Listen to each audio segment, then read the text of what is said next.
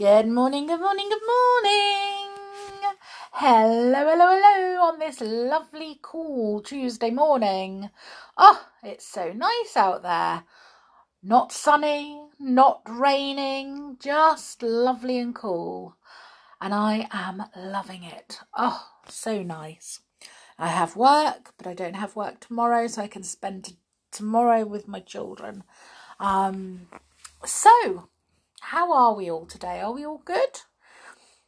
Are we ready for the final chapter of a book of brownies where we find out if they're allowed back into Brownie Town?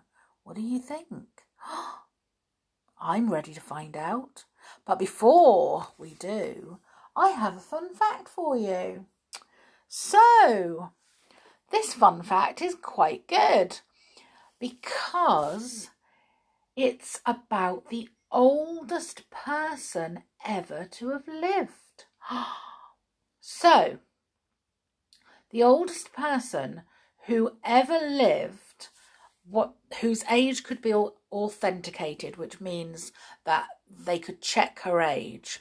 So there may be other people out there who lived longer but whose age they couldn't check. So um, this one they could check, and she was a French lady, and her name was Jeanne Louise Calment, and she was a hundred and twenty-two years old when she died in 1997. And that means she was born in 1875. Oh my goodness, that is a long time ago. So, she must have lived through some very, very exciting times and also some interesting times. She lived through wars and lots of different kings and queens coming and going. Um, oh, lots of different things she lived through. So, I wonder if she thought life was more interesting and exciting back then or more interesting and exciting around in the 1990s. Hmm, what do you think? Any old how, I am going to just grab my book. Well, I will do in two seconds. Um, grab my book and we will read the final chapter. And I think it is chapter, bear with me, uh, one, two, three, four, five, six, seven, eight, nine, ten, eleven, twelve. It is indeed chapter 12. Okay, so here goes their very last adventure of all. The sun went down and still the brownies slept. Night came on and still they lay sleeping. They were so tired out with excitement that they didn't even wake when the morning sun shone straight onto their faces.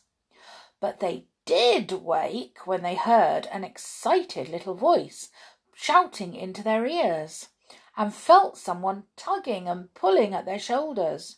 Wake up! Oh, wake up! Oh, please do wake up, called a voice. The brownies sat up with a jerk and looked at their awakener. It was the Princess Peronel. Buttons and Buttercup, said Hop in the deepest astonishment. What are you doing here? Peronel was dancing and skipping about in great excitement. Oh, I've told everyone all about you and your adventures, she cried, and the king and queen are so glad to have me back, and I've told them how you found your goodness and how you gave it up to old witch Green Eyes to save me. And I've told them I love you and want you to come back to fairyland so as I can play with you sometimes. And they think you're brave and good and what do you think? What? asked the brownies, who had been listening in amazement. There's a royal carriage coming to fetch you back to Brownie Town, cried Peronel, hopping around with excitement. It's coming in about two minutes, and I want to ride in it with you, so I've come out to tell you about it. I guessed you'd be here till the morning. Good gracious, said Hop, jumping up and trying to make his clothes look as if he hadn't been slept in. But Peronel, how lovely of you to arrange it all. I'm going to rescue you now, you see, to pay you back for rescuing me, laughed Peronel. And the old dragon bird's coming too, of course. I told everyone how brave he was. Well, there was such excitement among the five of them that they really didn't know what to do with themselves. They pulled their tunics straight, smoothed their hair, and brushed the dust from each other a score of times, whilst the dragon bird preened every feather proudly. Here's the royal carriage, shouted Hop suddenly. Sure enough, there it was, coming out from the gates of Fairyland. Eight white horses drew it, and very grand and sparkling it looked. It drew up when the princess stopped it. In she got, and in got the three brownies. The dragon bird walked proudly along behind. Then off set the royal carriage once more.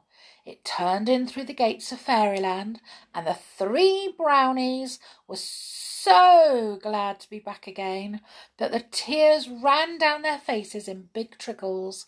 The princess was kept quite busy drying their eyes for them. The carriage drove through Elfland, where hundreds of elves were waiting to cheer the carriage as it passed. Then it went through Cuckoo Wood, where scores and scores of woodland folk cheered them and ran after the carriage, throwing roses and honeysuckle flowers. Hop, Skip, and Jump were so happy that they really didn't know what to do. Fancy being back again, said Hop. Fancy being back again, echoed Skip. but just fancy it, cried Jump in delight. The princess laughed. It's just as nice for me as for you, she said. I was dreadfully homesick. At last they reached Brownie Town. Hop, skip, and jump knew every brownie who came running after the carriage and called to their friends in joy. There's Gobbo, dear old Gobbo, cried Hop. And Pinky, cried Skip. And Pippet and Gruffles and Hoppety, cried Jump. The dragon bird was very happy too. He walked solemnly along behind the carriage, and everyone stared at him in wonder for they had never seen anything like him in Fairyland before. Here's the palace, said Peronel, as the royal carriage turned into the gates. It went up the long twisting drive, and at last stopped at the great shining doors of the palace. And on the steps to welcome the three brownies were their majesties, the king and the queen. Welcome, they cried, welcome to the brave little brownies who rescued our daughter and gave up their hard won bottles of goodness for her safety. All your mischievous past is forgiven, for we now know that you are worthy of being brought back to Brownie Town. Welcome, too, to the brave dragon bird. Hip, hip, hurrah! shouted everyone. Oh, don't let us have any more speeches, begged Peronel. Let's get to the feast. I'm sure the brownies are hungry. The brownies were really much too excited to feel hungry, but they were always ready for a feast. And it was a feast. There were twenty different puddings, twelve different jellies, sixteen different blancmanges, and fifty fifty different sorts of cake. There was only one guest there who tried everything, and that was the dragon bird, who had really a most enormous appetite. After the feast, the king ordered three cheers for Hop, Skip, and Jump, and one big cheer for the dragon bird. Then he took a little key off his water chain and gave it to Hop. Here is the key of Crabapple Cottage, he said kindly. I expect you would like to go and get things straight there, wouldn't you? So off the brownies went to their dear little cottage, and except for dust, it was all just exactly as they had left it. Oh, isn't it lovely to be home? cried Hop, sitting on all the chairs one after another. Isn't it lovely to be home? cried Skip, lying on all the beds in turn. Isn't it perfectly, absolutely lovely to be home? cried Jump, winding up all the clocks joyfully. We'll never be bad again, said Hop solemnly. Never, said Skip. Never, never, never, said Jump. So they settled down in their cottage again and dusted and scrubbed and made it as spick and span as could be. Everyone brought them flowers and they put them in jugs and bowls and made Crabapple Cottage look sweeter than it had ever done before. And once again the three brownies were happy, especially on Saturday afternoons, for then they always went to the palace to play with the little princess. And as for the dragon bird, he was much too fond of them all to go away, so they built him a nice big cage and kept him for a pet. Every Saturday he takes them for a fine long fly in the air. So, if you happen to see a big peculiar looking bird flying quickly overhead one day, don't be alarmed. It will only be the dragon bird taking his four passengers for their Saturday afternoon ride. The end. Goodbye, a little poem. And now the three brownies are happy once more, and the princess is smiling and gay. She often comes knocking at their cottage door, usually just about quarter past four, and asks them to come out and play.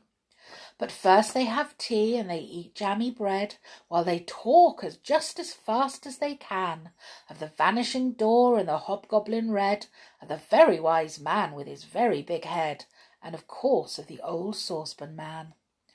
And Hop likes to th- laughs to think of the worm they once met, who was in such a terrible hurry, and Skip says he will really never forget the time when the green, green railway train was upset and put everyone in a flurry. So they chatter and laugh while they finish their tea. Then they think they will go out to play, and off they all clatter as merry can be to take the old dragon bird out for a spree. Away in the air, hip hooray! They have a fine time in the sunny blue sky, and then come down to earth with a bump. And after that, Peronel calls out, Goodbye, goodbye, dear old dragon bird, thanks for the fly, and goodbye to you, hop, skip, and jump. Oh, that's lovely. That was a lovely poem, wasn't it? So that's the end of that book. Now I will have to think of which story to read tomorrow. How exciting! And if you've got any preferences, let me know. Send me a message. So until then, I am going to go to work. You all have the most wonderful, wonderful day. And I will see you all again tomorrow. So until then, take care, stay safe, and I'll see you all tomorrow. Bye for now.